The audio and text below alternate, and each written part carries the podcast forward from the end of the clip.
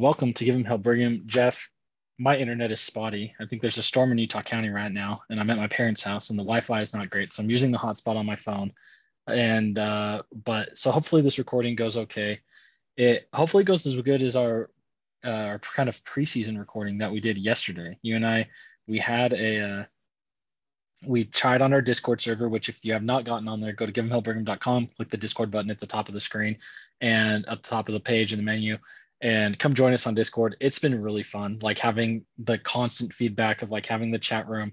We did like a clubhouse style thing where you and i moderated a conversation. People could raise their hand like a call-in show and share their thoughts. Uh, we threw that on as a bonus episode yesterday. It was a lot of fun. I really enjoyed it i'm excited to use that format for our post-game shows throughout the season.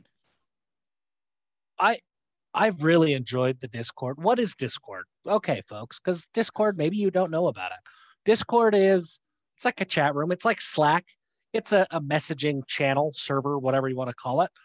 And uh, the BYU, the Give 'em Hell Brigham Discord channel is popping. There's always people there. There's always a conversation uh, going on about BYU. You know, there's always people who are willing to talk about it. And it's fun. It's a lot of fun. We do some cool stuff there. So if you are not a subscriber to the Give 'em Hell Brigham newsletter yet, that is one of the primary reasons that you should become a subscriber is because of the access to that discord channel. It's a lot of fun.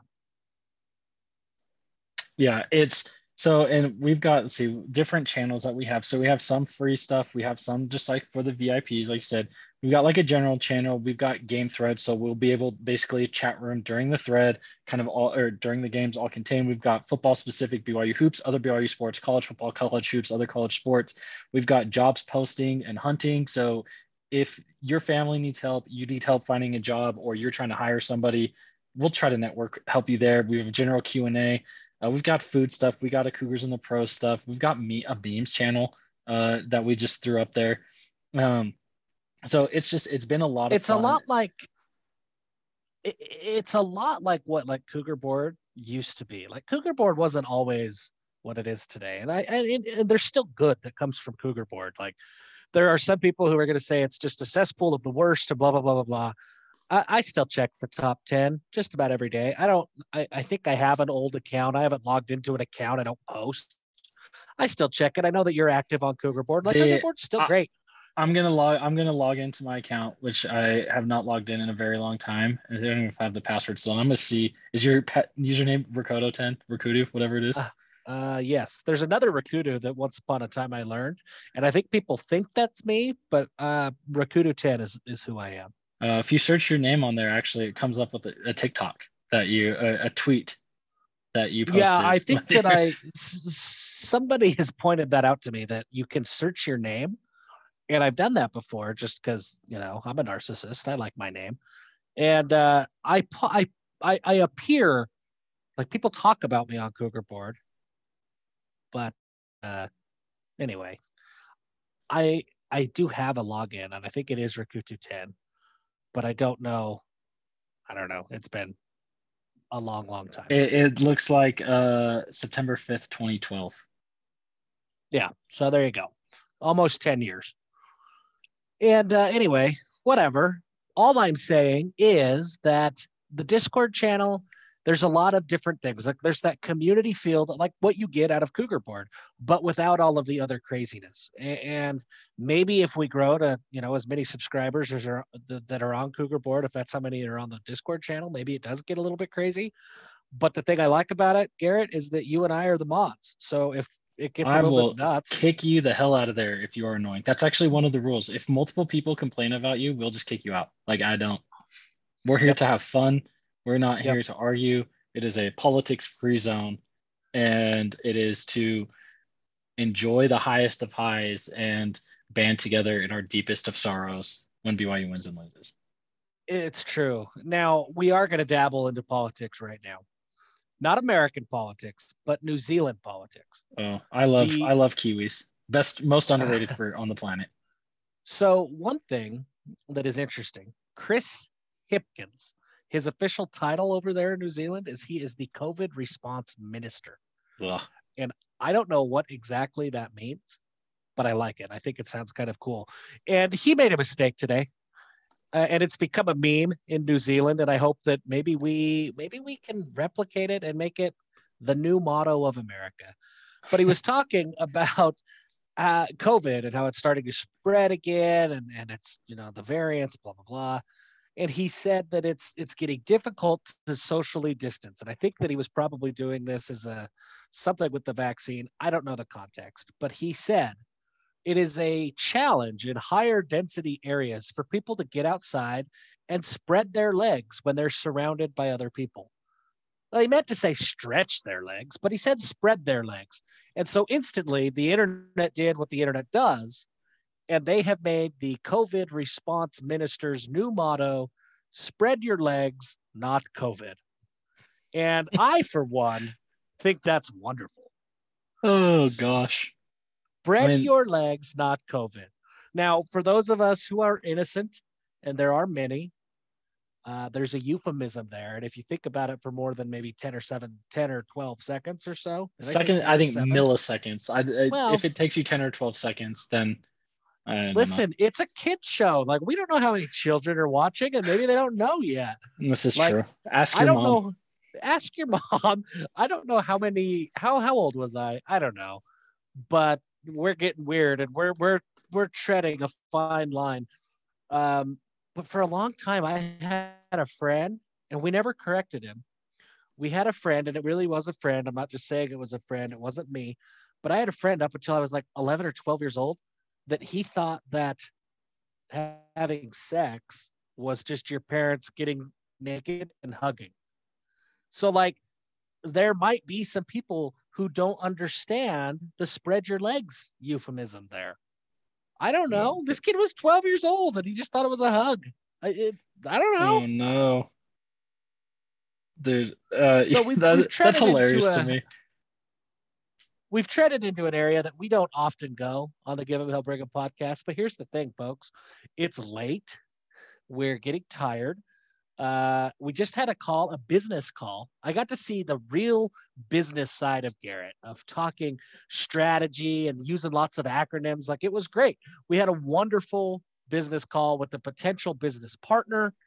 And really, the long, you know, at the end of the day, the long uh, takeaway from the call is that we need more subscribers. So all of this is to say, spread your legs, don't spread COVID, and please subscribe to Give 'em Hell Brigham, the newsletter, because that's what we need the yes and we do have i think in the next week or so we will probably reach uh, 200 total subscribers so not all paid but 200 total and on the discord and so the discord's open to everybody we do have some channels that are kind of sectioned off just for vips and um, in the post game shows the vip subscribers are who the ones we'll let on and talk but we've got um, we should hit 100 people on the discord server in the next day in the next week or so as well. So yeah, things are growing really well. It's the feedback has been great in terms of the community building like we're trying to build a community here. Um, and part of that community is recognizing our hellions. Now we've kind of we had a good run of the hellion in the week. We've kind of gotten we got away from got away from our roots and weren't always you know requesting those nominations. And occasionally some people would give us one. So we just want to remind you that if you know maybe it's not we're not going to search out every single thing but if we occasionally see something or someone nominates someone we will we will always take care of the hellion of the week. Uh, so our first hellion of the week is uh, tahima Heimuli um, junior which i don't did you not have i don't know if you knew this but like have you seen you've seen the deep blue videos that byu has put out? Did you know they started a podcast i did know that yes so in the podcast y'all should check it out it's uh Jarom jordan hosts it and it's like hour long interviews with different athletes so like one of the ones was with, um, you know, one of the ones was with uh, Greg Wrubell. They've done other, you know, other players. So they're former athletes, current athletes, and then one of the ones, um, you know, the one with Lopa Leitaua was awesome. Um, he snuck in there that Bronco called his mission president and tried to recruit him to Virginia while he was on his mission. What the hell, Bronco? Um, but the the one with Hema Heimuli was awesome, and um, it was pretty interesting. He did share that he's his name is Hema Heimuli Jr even though his dad is Lakei Heimuli, because in Polynesian culture, you do not name a child after yourself. You name it after a sibling or like a grandpa, whatever, but then you mm-hmm. still keep the junior. It's like, and so I guess normally in English, you do the second if it's not like a father's, like if you're named after an uncle, you'd be like Jeff Hanson the second. But mm. in they still just like junior. So that whatever. But Hema is a producer at BYU TV. He went over there from KSL Sports. He got COVID real bad and was in the hospital and uh, was he said things were very close and turned very south and he is fully recovered now. And so Hema is a great producer. He's great at what he does. Um, he is especially part of his what he is going at BYU TV to do is to bring a lot more of like Polynesian influence to some of the media and basically you know even give some representation to that very very large segment of our fan base. Um, and that's i think obviously the polynesian culture is something that byu fans are appreciative of. And it you know we kind of like if you watch BYU TV, if you watch BYU Sports Nation or after further review or with the pregame show, the postgame show, there's despite the impact, you know, having a Polynesian head coach, multiple Polynesian assistants, having, you know, obviously the incredible history of Polynesian culture at BYU and the significance of the church on the Polynesian islands, like the, there is not a lot of Polynesian flair. And obviously not saying everything needs to be like hyped up, you know, Polyville, whatever. Like it's not turned into the Polynesian Media Center, but like, you know, it's he is part of why he's there is to bring that flair and kind of showcase that. And that is meaningful and that's really cool. So shout out to Hema for being healthy. Other Hellion of the week. I don't know if you know, I put Cam Harper down on here. Hopefully none of hopefully certain people don't listen to this, but Cam is a good friend of mine. He texted me. He's the in the young man's in his ward and he texted me that dodgeball was the best young man's activity because dodgeball is fun and then you get to throw balls at the kids that are annoying in your preschool or oh, teacher's hey, or whatever it is. And so the fact that he openly said that is hilarious to me. So shout out to Cam and I like was trying hard not to laugh when I read his text while we, after we'd already started recording. So good I, job, Cam. I debated even saying his name or not. Maybe I should go back and bleep it out. So hope no. there's probably not no listeners in, or no, maybe some of the parents, maybe some of the parent, the, the, parents of those kids who deserve to be hit are probably not listening. And if you are listening to this, you're probably like, yeah, my kid deserved it. Yeah. Uh, I mean, I was in the young man's, uh, I mean, here's, here's the tale. I was in the scouts and then the deacons quorum, and then I got released at a, after about two years. So after most of my deacons, I came in and there was 13 deacons, and they had all turned 12 within like a three or four month span. So I was in there with pretty well their entire tenure as the deacons quorum. Then I got called as a Sunday school teacher teaching 14 year old school and then I just have graduated, and uh, as they have graduated and gotten older, I have taught the 14, 15, 16, and now I am teaching 17 and 18 year olds. I've taught the same group of boys for the entire time that I have lived in this house. And so that's like five plus years now. And they're great kids. I've learned to really, really love them. But I can say with absolute certainty that the ones who need to be hit with a dodgeball, they know who they are. The ones who need to be hit with a dodgeball, their parents know who they are. And, and they aren't going to be offended if you hit them with the dodgeball. How do I know this? Not because I've hit them with the dodgeball, but I have let uh, many profanities fly directed in the direction of several kids and in moments of weakness. And those parents have said, you know what, we're the ones who are really sorry, Brother Hanson, that this is where you ended up getting to. I also hit one in the face with a snowball, and his face was a little bloody. So he got sent home from mutual that night with a bloody face.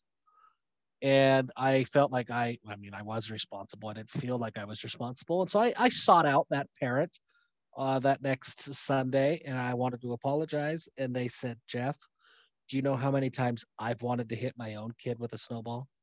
Thank you. They thanked me. So I get it and I think that that brother Cam Harper, we can all relate. And you're right, uh, hitting kids with a dodgeball, it's more satisfying than it should be. We'll so that that is a hellion. And, yeah, absolutely. And now that we have our hellions, we are all hellions because yeah. Jaren Hall was named the quarterback, and that is good. Uh, we wrote about this. You probably wrote about this on 24 7. I did our newsletter on Monday on Give 'em Hell Brigham was about this. Um, Hall's good. Like, I know people are worried, and I, the concern about his health is there, right? Like, it's he got two concussions in the two games that he started in 2019, and then now he is, you know, misses all of last year with a hip injury right? And so Uh-huh. it's like it. You're like, uh, is his body gonna hold together? But you watch back in like that UC, USF game in that first half against Utah State, dude, he was dynamite. Like with his legs running on the ground, he was throwing ball. The touchdown throw to Dax Milne against USF was a beautiful throw, and then he had. Um, I remember there was like a ten yard is a throw that was very underrated by fans because it didn't like look great, but it was the the rollout throw across his body. Uh, he had for like a, it was for like a 12 yard gain or something like that against Utah State, rolling to his left, throwing like on the money. Like that's not an easy throw, and he looked comfortable doing it. And we saw a similar throw um, at the tail end of the highlights from the scrimmage last week on Saturday. And so there was no surprise that it was Jaren Hall. I think everybody knew this. I think I mean back in the summer, you and I kind of thought like, you know, that it would be Conover. Um, I think in March we kind of that was like our bold prediction. And Yeah. then once we got through spring ball, um, you know, it appeared that Jaren was fully healthy and like that hip wasn't bothering him. And he, you know, he continued to separate himself. And so we thought like, you know, it was Conover was just back home from his mission, nipping at his heels, and maybe he would get, you know, overtake him. Um, and it's, you know, there is a depth chart. There are one, two, three. Um, how separated they are, I don't know. And I think ultimately too, it's you look at the experience in the program, just the maturity, even throws aside like the maturity in the program of being there, and just I mean, Conover's not slow, Baylor Romney's not slow, Jaren is fast, and so being able to have that to fall back on is something. Um, so Baylor Romney is number two, Jacob Conover is number three. I think push comes to shove, it's set this way to try to preserve Conover's red shirt if possible. If if a quarterback gets hurt and goes down in the third quarter, Baylor Romney is the game manager. You put in the game manager to try to not have things completely fall apart, right? And just keep it glued together, get to the end of the game.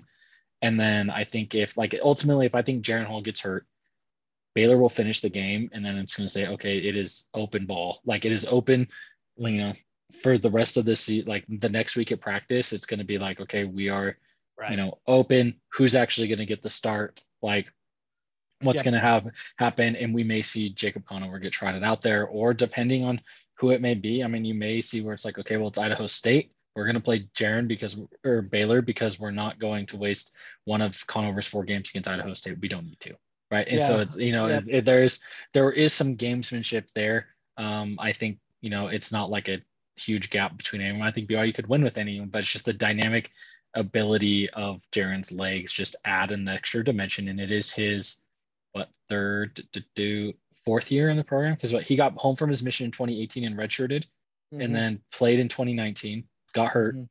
and then 2020 had his covid year where he was basically a player coach for the whole season just kind of at roderick's side the whole time um, didn't Yep. suit up for anything but was listed as the number two the whole season even though he wasn't even in pads and and so it's you know just his time in the program it is his time to fly in that video did you see you saw the video that they put out yeah, I bought right, like it- chain. Right, like he is wearing uh, like the video. It's like when he's wearing was wearing a gold chain in like his media interviews, and then the video of him when they announced he's like QB one. It's like he's got the mustache. He just spins the ball like he just he has the look in his Yeah. eyes. Like he's Yeah, got he that does. swagger about him where he's just like, I know I'm good. I don't care what you think. I'm gonna go play and I'm gonna show you what I can do. And that is He's- like He's really good. He's really, really good. And- and we need to talk about his running game because that's what makes him really good. Like he he can throw, and, and I think he's really going to surprise people who maybe don't remember what he looked like in 2019, or we just didn't see enough of it in 2019. He can throw, like there's no question. He can make any of the throws he's going to be asked to make. His arm strength is exceptional. I I I, I- don't say this lightly. It's going to rival Zach's arm strength. Like he he can throw the ball, but it's his legs that makes him so dynamic. And I wrote about this on 24 7 today uh, because people are worried about his injury history. Uh, well, I hope that, you know, I've seen comments. I hope that uh, the coaches only call one or two design quarterback runs. I hope that Jaren protects his body. I hope he, you know, blah, blah, blah, blah, blah. The same kind of stuff that you heard with, with Taysom Hill after, you know, the first two or three of his injuries. And I understand the argument right? Like Jaren's got to protect himself, and the coaches need to protect Jaren as much as they can. But what I what I wrote about was uh, uh think of duck hunting. I don't know how Garrett, if you duck hunt, I think you hunt. Your dad. I, I yes, hunt. I have gone duck hunting before. And so you think of a, a of a duck hunt in like a swamp, right? And you go the night before, you set up decoys, you get your blind set up, you maybe take a boat, whatever, you wear your your wetsuit, whatever you need to do, put your camo on. You go into that blind and you have your calls and you start calling in ducks. Now imagine trying to duck hunt without the gun, right? Like you got to call those ducks right into the blind with you. You're not going to be successful. And I know that's obvious and kind of a dumb analogy, but what is the moral? You're not going to go duck hunting without a gun. Like you're not going to take your most effective weapon at hunting ducks and leave it in the truck. You you are going to bring your gun.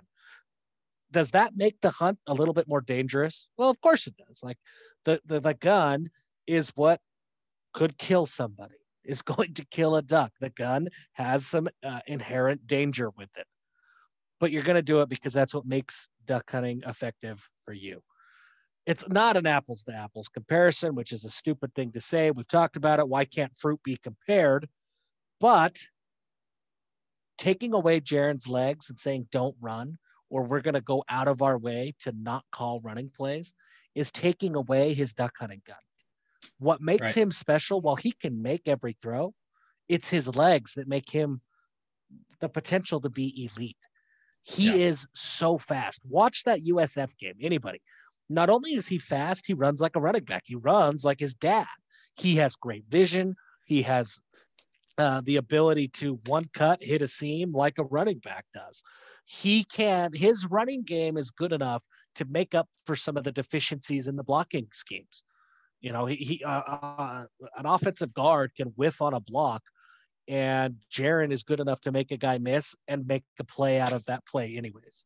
Yeah. I mean, in that first half, in the first half against USU, he was 12 of 16 for 214 yards, 75%, and had seven carries, 54 yards, two TDs. So average 7.7 yards a carry. Like, He's sign good. me up. Yeah. Well, and I do mostly because I like to shit on the Aggies when we get a chance. Uh, that Utah State defense was just awful was bad. bad. They were all the bad. They were, yeah. they were, have you seen the, the video of Shaq? he's getting interviewed by Craig Sager, and Craig Sager says something like, "Hey, what are you gonna do now that you're blah blah blah?" And and Shaq just looks at him. He's like, "I'm gonna buy you a new suit. That suit is awful. No, it's horrible. It's horror awful. Like that's how bad that Utah State defense was. They were horror awful. Yeah, they, they were terrible. But it's still like that's not you don't complete 75% of your passes even against a bad defense unless you are good right and good. it's well look, we, I mean, we've talked the, about the drop off right like that's, that's talked, the kind of stat line that zach had last year against crappy teams and he's playing for the jets right and we we have said like right that the the drop off you know we're talking about the drop off of um you know the players you know from wilson to hall and we've said you don't think there's a lot of drop off and some idiots out there said like, oh, so you're saying he's going to be like the number two or three pick, like he's definitely going to be fine for sure. It's like no, it's you're talking about playing, you're talking about putting up numbers and winning games in a college system. There are plenty of great college quarterbacks who never play in the NFL. Look at Max Hall won more games as a starting quarterback than any other quarterback at BYU, and he didn't get drafted. But well, he followed like, up t- after John Beck. Yeah. You know, John Beck yep. was a second round draft pick you know, and he had a bunch of games. He, Ty Detmer won a freaking Heisman and got drafted in like the ninth round just because his game did not translate to the NFL. Yeah, Ty Detmer wasn't a 15 year NFL vet because he was winning games and, and throwing for 400 yards a game. Like, right. He was and there so, because he was smart. Right. And yeah, ninth pick, Steve, 230th Steve, overall. He Ty Detmer would have been an undrafted free agent if the draft was today. Steve Sarkisian never played in the NFL. Like he was one of the best quarterbacks in BYU history. ever played right. in the NFL and there's plenty of guys that put up great numbers and you can have like no drop off right or same with john walsh right like it's john walsh steve sarkisian like there is you know you put up good numbers and win games and within the system there is no drop off but that doesn't necessarily mean that you are an nfl talent that said Jaren Hall's good. If he puts up good numbers and because if Zach Wilson does well and Jaren Hall puts up good numbers and wins ball games, and ha- especially with the added flair of his feet, and Zach Wilson does well, and people know, oh, Jaren Hall was coached by Aaron Roderick and in the offseason trained with John Beck. Like Zach Wilson doing well will boost Jaren Hall's, you know, will boost Jaren Hall's draft status. Is that does it mean he's going to be a first rounder? No. Does it mean that if he starts the next three years and throws for 3,500 or 4,000 yards and rushes for 500 more yards a year for the next three years, is he going to get drafted? Yes. Right. Like Max Hall didn't get drafted because he's like 5'10 and weighed like a buck 85 and he didn't have the strongest arm right like he didn't have the physical measurables to pop off the page the way john beck did being a little bit taller a little bit bulkier and having a much stronger arm like john beck had a freaking cannon and so if Jaren hall goes and puts up those numbers and zach wilson continues to do well it's like oh you know scouts they look at that right like you look and say oh we trust you know we trust quarterbacks that were coached by aaron roderick and john beck because they knew what they were doing. We talked to this kid. We can tell he knows what he's doing. He can make all the throws and he's a good athlete. Like, you know, maybe he gets drafted in like the fourth round. I don't know. Like he, but the potential the NFL, is there. The, the NFL's a different, it's a different era too, right? Like, but this is the kind of, this is the kind of performance that, uh, that Jaren would have to put on in order to be drafted. Baker Mayfield is 6'1, 200 15 pounds. Like Jaren Hall is 6'1, 205. Russell Wilson is is 5'11, 215. Kyler Murray is 5'10, 207. He would have to put up the kind of numbers that Kyler Murray and Baker Mayfield and Russell Wilson did during their last seasons, you know, their senior seasons at their respective schools. But yeah, Jaren Hall could get a shot. But for every Kyler Murray or Baker Mayfield that is bananas good and wins the Heisman, and ends up being an NFL draft pick, there's a whole bunch of college quarterbacks who are very, very effective. I have nightmares still to this day about Bradley Van Pelt just destroying BYU in a Colorado State uniform. And as far as I know, I think he played for the Broncos for a year or two, but didn't really get a sniff. Like he never really was an NFL guy. There are so many good college quarterbacks that don't make it to the league. Christian Stewart had a great year. He didn't even pretend like he was going to be a pro prospect. Riley Nelson is good. He wasn't a pro. Like everybody knew he was never going to be a pro, but he was right. good. He could move the ball and win games. So, yeah, I mean, I just popped in on looking at Sport Reference and looking at the 2019 college football passing leaders. Skip 2020 because it's weird, right? Obviously, Joe Burrow led the country in passing with 5,600 yards, whatever. It's like, yeah, Cole McDonald from Hawaii he threw for 4,200 yards and 33 touchdowns. That was a great quarterback. He's not playing in the NFL. Shane Buechele was great at SMU, was man at Texas. He's not playing in the NFL. Like you got, you know, Buckshot Calvert from Liberty. Dude, I'd take that dude on my team. Dude, I, I forgot. I mean, just him. for his name, like Chris Robinson was the starting quarterback at Florida Atlantic, right? You got, you ever heard of uh, Kaleb Barker, the starting quarterback at Troy? Nope. He threw for 3,700 yards, 30 touchdowns, and 10 interceptions. I'd take that. Yeah. He's, you know, he's, but he was just not a good, you know, he's just not a rushing, you know, he's just not, you know, a great pro prospect, but that doesn't mean you're not a very, very good college quarterback. Yep. Uh, completely agree. So Jaren's number one, Baylor two, Conover three. There's some fuzzy lines between two and three. Uh, the rest of the depth chart doesn't come out till Monday. Uh, just real quick, I don't want to delve too much into it, Garrett, but I'm interested. I mean, there's four real battles, I think, and, and it really depends on how you want to dissect it. But uh, in my mind, there are four, maybe five, if you split the defensive line into tackles and ends, different position battles that that we're not going to find out who the starters are until Monday when the game notes come out for the week. I want to hear your prediction. So, offensive guard, who are the two offensive guards who start in your mind? Oh, I mean, Clark Barrington is probably. Yeah, it's going to be Barrington. I'm thinking at the other side, it's probably going to be Connor Pay. And I, I think I'd like it to be Connor Pay. I feel like Tukuafu maybe gets the nod because of a little bit more experience. I think Pay is probably better, but I could see Tukuafu being slotted next to him. Tukuafu plays a lot better when he gets to play alongside James Empey. I'm well, gonna go with do. well, right, and I'm gonna go with Tukuafu, but I I I kind of want to agree with you. I think I I would pick Pay personally. Uh, defensive line, just go straight. Let's assume a four. And also- front. with at the tackle position. So we talked about the guard tackle positions. Blake Freeland's moving to the left side. He's going to be left tackle. We're saying Brayden Keim is going to be on the right side, or who is going to be the other tackle? Uh, Har- Harris, the chance. or Harris chance. Okay. And but Keim Keim is the third tackle, and he'll probably get some run on both sides as kind of being one of the next guys off the bench.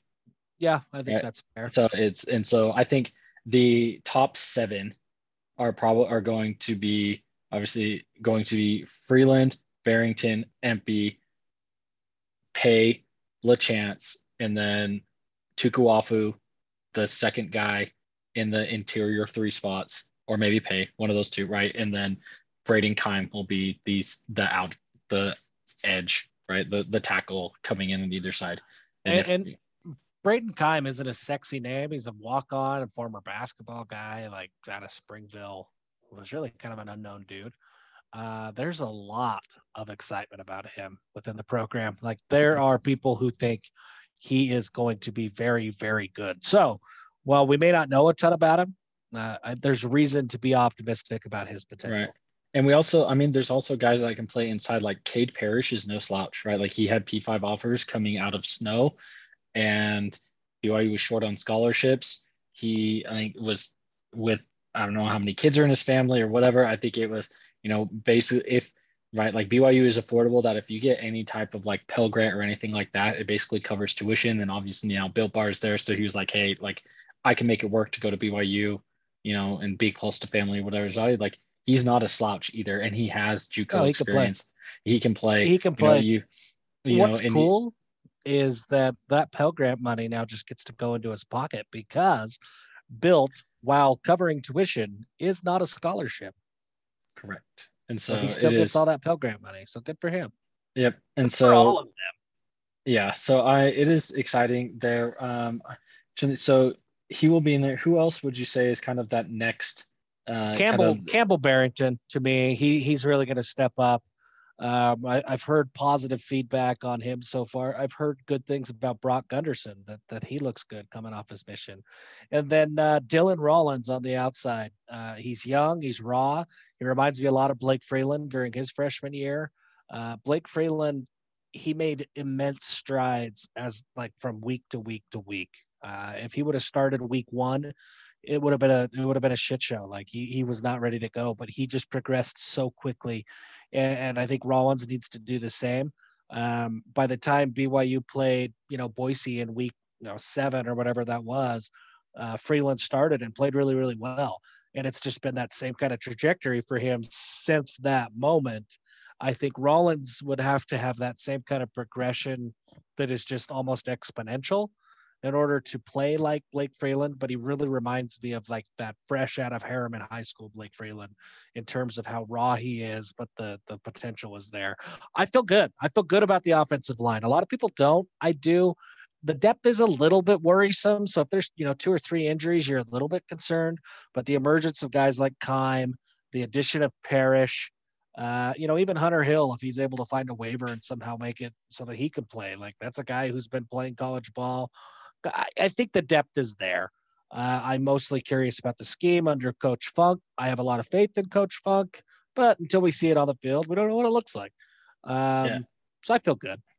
I I haven't heard anything. I'm interested to see how Donovan Hannah plays out on the offensive line. He's a little smaller, so like Keim, kind of the reason that he's so excited is because he's listed at 6'8", 300. Like you can't coach being a six eight tackle, right? And you have the reach, and if you have an you know an ounce of athletic ability and some strength, and you know what's about you can become a very serviceable tackle. Um, and you know where Donovan Hannah, I always there's something about the tight end that converts to an offensive lineman that is always The Joe. Tukuafu. Right. And so, or, you know, and Hannah's about the same size, right? He's 6'4, he's up to 295 pounds now. He was coached by Max Hall and Dennis Pitta in high school, um, down at ALA Queen Creek.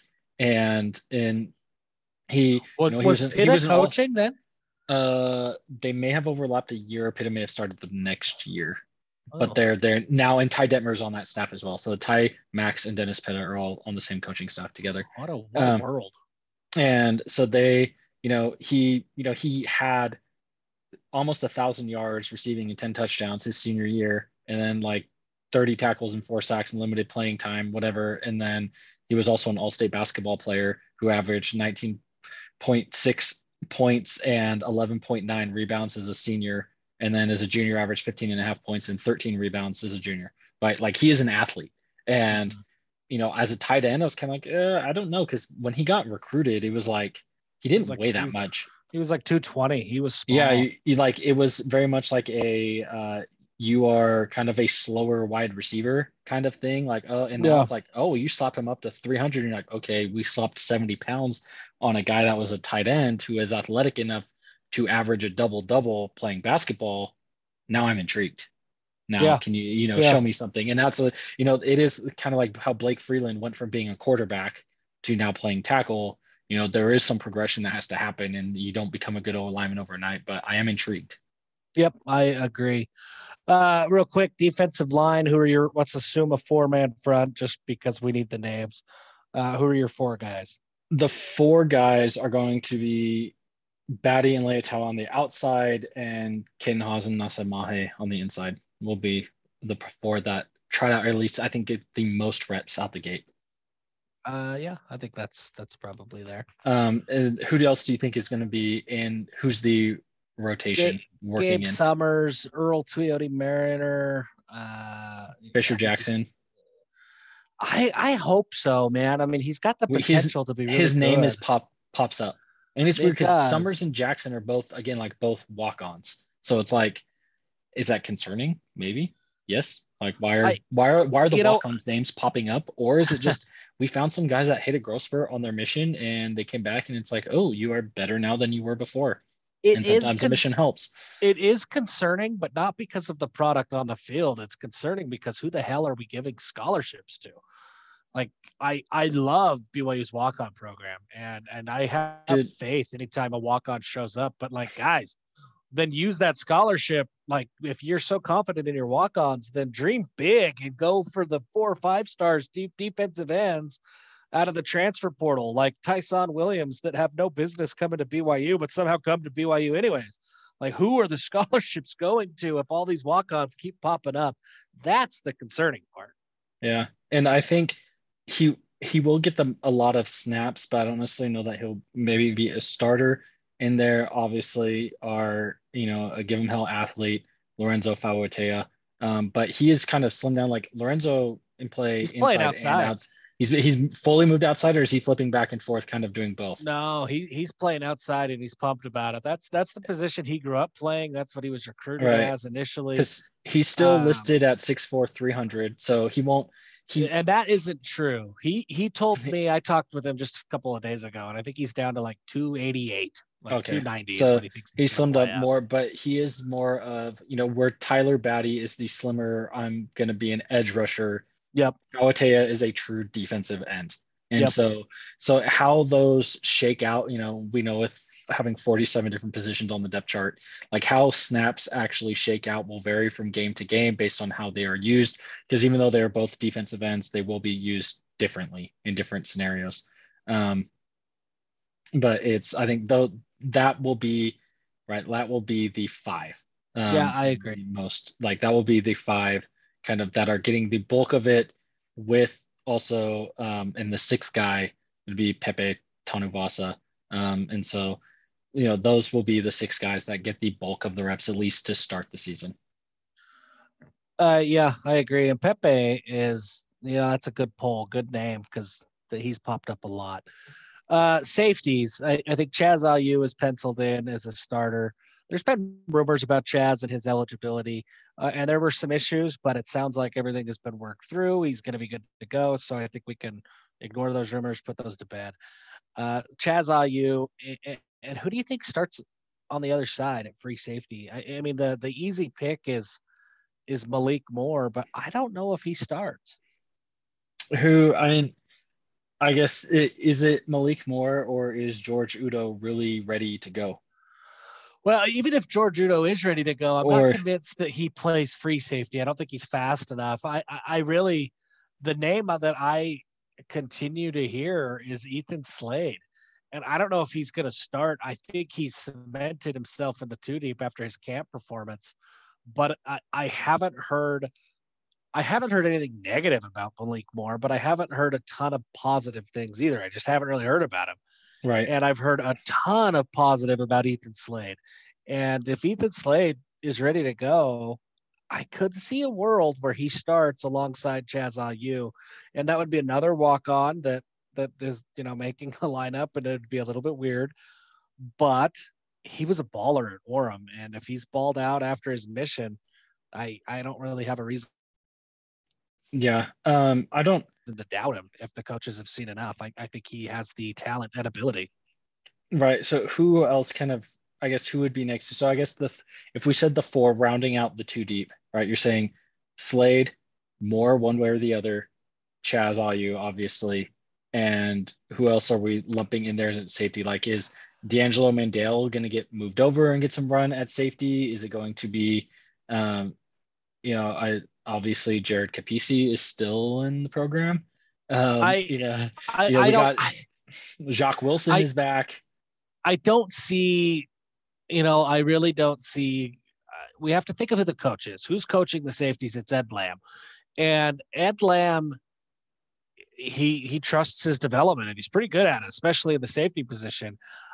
Unless there's an injury or two, I I know that it seems like a, an easy decision to move some guys over, and Kalani alluded to it that they could. But in my mind, Ed Lamb is going to feel pretty solid about one of either Jared Kapisi, who I would feel nah on, or Hayden Livingston, Ammon Hanneman, or Dean Jones. Like some of these, you know, lightly recruited guys that that just work their tails off. That's kind of what Ed Lamb has made a career off of. And I I I think it would be one of those guys who slots in before somebody like D'Lo or, whoever else moving over from the corner spot. Whether that's the call I would personally make, I don't think I would. I think I would move talent over. But knowing what we know about Coach Lamb, I, I think he would probably throw in a guy like Dean Jones before moving somebody out of the corner position. And Dean Jones has gotten, we've heard his name a few times come out of camp, and he's kind of been mentioned a couple times by coaches, and he's, he's been a surprise, right? Um, but I think it's you know when you look at the the safety position just really hasn't been talked about. Like it's not people have been so focused on the quarterback position and so focused on like oh yeah Chaz Ayu play safety. I almost kind of like forgot that there's a whole other say half of the defensive backfield there to worry about and fill and you know and it's who is going to fill that. And it's not like the coaches haven't been pressed on it. There haven't been a lot of comments about it. Every clip that you watch like the rotation going through is like a million deep of you know like you never it's not like you say oh like you know oh it seems like he's in more of the clips than everybody else. So you can probably guess like it's just kind of that's probably been the biggest mystery coming out of camp is what is that safety rotation or who is going to get the bulk of those snaps opposite of Chaz Ayu. Yeah, it's going to be interesting to see how it plays out. And the other thing we know about Coach Lamb is when the uh, when the depth chart gets released, don't believe any of it. Hmm. That's the other thing we know. Uh, corners, who are your two? Let's just pick two. Let's assume the nickel is a rotational guy, you know, Shammond Willis or something like that. Like, forget the nickel. Let's just say two corners.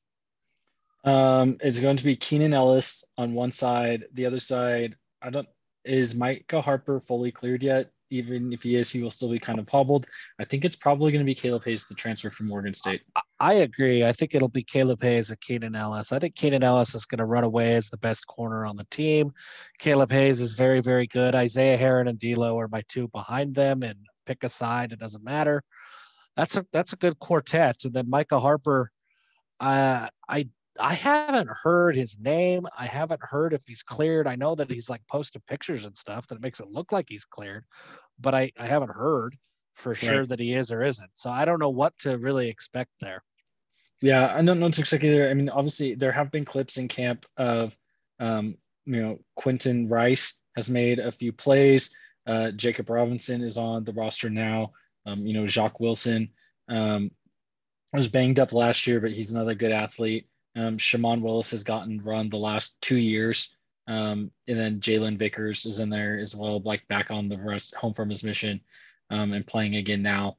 And obviously, you got George Udo who got time at both corner and safety, and a little bit of running like that nickel like hybrid position, which is probably that's the best spot for him to play is that hybrid position. But um, so there's a lot of bodies there, but it definitely is Keenan Ellis and um, Key, oh, and D'Angelo Mandell also like is no slouch, who's done great in his, you know, the time that he's gotten. So it's it, it definitely I think is Keenan Ellis and Kaleb Hayes will be the two the lockdowns there that are going to be the bulk of the rotation. Yep, I I couldn't agree more. And the good thing about this opening game for BYU is that Arizona is suck, trash, awful bad. They are they are not good. They don't have a quarterback. They have two quarterbacks. Uh, and neither which one means of them. you have no quarterbacks. yes, which is true. And and their their choice of the two, they had Jordan McCloud, who BYU saw a little bit of before he got hurt against USF a couple of years ago, who's a mobile guy. But Jeff Jedd Fisch has elected that his two quarterbacks are not Jordan McCloud. It is uh, Gunner Cruz and Will Plummer, who neither of them are statues but they are not mobile guys. So you've got a two quarterback system down there in Arizona with two quarterbacks who are kind of the same. It's going to be fascinating to see how that plays out. I think that team's going to be a mess. I like Jedd Fisch way more than I thought I would as I've listened to him and you learn a little bit more about his philosophies. Uh, I love, love, love Don Brown. We've talked about Don Brown. I think he's a fabulous defensive coordinator, but they got a long road ahead of them before they're winning football games. And in week one, outside of the element of surprise, they don't have much going for them.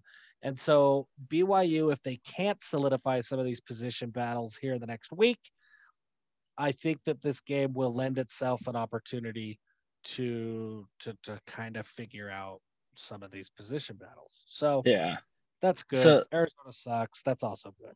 Yeah. So Will Plummer last year, I mean, Grant Gunnell was the starter. He transferred to Memphis. Um, and after he got hurt, Will Plummer came in, played in three games last year, uh, was 43 of 80 for 388 yards, no touchdowns, and three interceptions. So 54% completion. A uh, you can't decide uh, a zero percent, uh, zero touchdown to interception ratio, and uh, average 4.9 yards per attempt. Not good. Gunner Cruz is a transfer from Washington State. Uh, he obviously transferred, and because he did not get a lot of playing time at Washington State, um, and I think he was only at Washington State for one year and then transferred. Um, um one, well, I don't know. He might have been there for the COVID. I don't know. I can't remember. So he, hold on, I'm pulling up his 24 seven. Uh, let's see. He was part of class of 2019. So he like redshirted in 2019, then got his COVID year, and then now transferred to, uh, then transferred to Washington to Arizona and is a uh, redshirt freshman after he got beat out by a true freshman, Jayden de Laura at Washington State. So it's neither of them are, you know, inspiring a ton of, uh, you know, no one's inspiring a ton of confidence in either guy. And the fact that neither of them separated themselves at all is concerning. Mm-hmm. Mm-hmm. Yep. Uh, completely agree. So, uh, c- good opportunity for BYU to make a it's a P5 win, and and as much as we all hate it, that that matters, right? So make a statement win to start off the season. Good, good opportunity for Jaren Hall. We'll have a ton more on Arizona coming up next week, but for now, suffice to say, every indication is that they will suck. Um, the last thing we really want to talk about is, just a couple of injury rumors. Well, I guess we, we, we have one more thing, but uh, we, we talked about Chaz Ayu. Sounds like he's going to play um, injury er, injury rumors. You know, Puka Nacua, lots of rumors floating around. Sounds like he has a hamstring injury, and hamstrings are funny, right? Like sometimes even severe hamstring injuries, guys are able to get back on the field in three, four weeks. Other times they linger for a whole season, like it did with Gunner Romney during his freshman season, and it even if he's on the field, it's it's debilitating. So Uh, TBD on the severity, and obviously the coaches aren't going to talk much about it. But it sounds like Puka's going to miss at least a couple of weeks. Fortunately, that is a position group that BYU could afford to, to have an injury or two on, and they have an injury or two with Puka. And then Samson is still trending towards playing, but uh, has not been full go yet, yet. And here we are a week away from from traveling down to Vegas. So uh, there there's some issues on the injury front, mostly at the wide receiver position. Everything else appears to be pretty okay. It's that's good. I mean, there isn't the only major major injuries, right? As Braden Cosper, broken arm, he's done for the year. Um, he had that flashes sucks. in camp. He had flashes in camp last year, but he still was kind of buried. Like he would probably be like the fifth or sixth guy on that receiver depth chart. And this staff is kind of shown like, you know, last year you had Romney, Milne, and Pau who got like 80% of the reps, right? Like they're not they're not doing the Robert and I, you know, rotating 700 receivers, you're lead. Uh, you're going to have one really good receiver and then a bunch of guys with 400 yards, right? You know, 300 yards spread across eight different receivers. Like that's not the way this staff operates. And then, um, you know, Miles Davis with his foot, um, it will be out for a bit, you know, but even then, that's he was fighting to be the third or fourth running back behind Katoa and Allgeier, and you still have Hinckley Ropati, Jackson McChesney, and Sione Finau on the roster. So both of those, it's not like they're Puka being out for a couple weeks is the first like, oh, this really sucks injury mm-hmm. that we've had, and, and that's and to have just one and just in the receivers position, this is a very very good camp, right? And so it's uh, you know we were coming out of camp extremely healthy. And that's a good thing. Uh, I'm watching an ad for a cubed pillow right now, and I am incredibly intrigued. I, I don't feel like I can justify the cost, but walk me, I want to walk you through this, Garrett. So the idea is that a regular pillow, it, you know, it's round and your neck always has a little bit of a kink in it when you're laying on it. And that's true. I, I have felt that kink many, many times. But this cubed pillow, it is like a square thing. And, it says for side sleepers to keep your neck more neutral. Yeah, like an I don't know. It's obviously an ad. It's meant to be compelling, but I'm pretty damn compelled. I mean, are and, you gonna buy one? Well, I'm looking at the cost. oh, it's sixty dollars. They're not okay. cheap. Okay, but let's hop over to Amazon and find the Chinese knockoff cube memory foam. This is important stuff, folks. Like I know I'm this not the only. Hey, you can you can get one for twenty nine ninety. Oh, there's one sixteen forty five on Amazon. I don't want to go with the cheapest one. Do you really think that that's good quality? It's memory foam. It's all coming from the same factory. Well, okay. It's just a giant block of foam. I uh I made another purchase on Amazon today. I, I put it into a little video and, and tweeted it out in response to a tweet. In in light, uh, I guess, in celebration of Jaren Hall being the starting quarterback and rocking a new mustache and a gold chain, I bought a gold chain. I've already got a mustache, didn't have to buy that, but I did need to buy a gold chain. It was it's a cheap the... gold chain. And I'm not entirely sure if it's going to actually wrap itself around my neck. And I know that I can't pull it off, but I'm going to do it the as long as you embrace it, right? Like, I mean, can DJ Khaled really pull off his gold chain, or are no. we just used to it? If you do it long no. enough, people will get you'll get used to it. Where did you find a cube pillow for cheap? What did you search for? I just searched cubed memory cube memory foam pillow on Amazon. Ah, that's the the memory foam. Uh, not an endorsement, not an ad, but I I'll let you know. I will return and report on the foam pillow because I am going to purchase it because I'm fat and I do sleep on my side and I get a kinked neck. And if this fixes that, you need to send me a link though because I, I'm getting different search results. So I need you to help me out here. Um, the do I will send you a.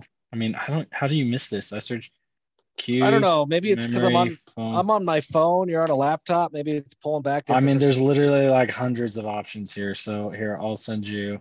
Uh, I'll find one that's moderately priced with a decent number of reviews. I appreciate that.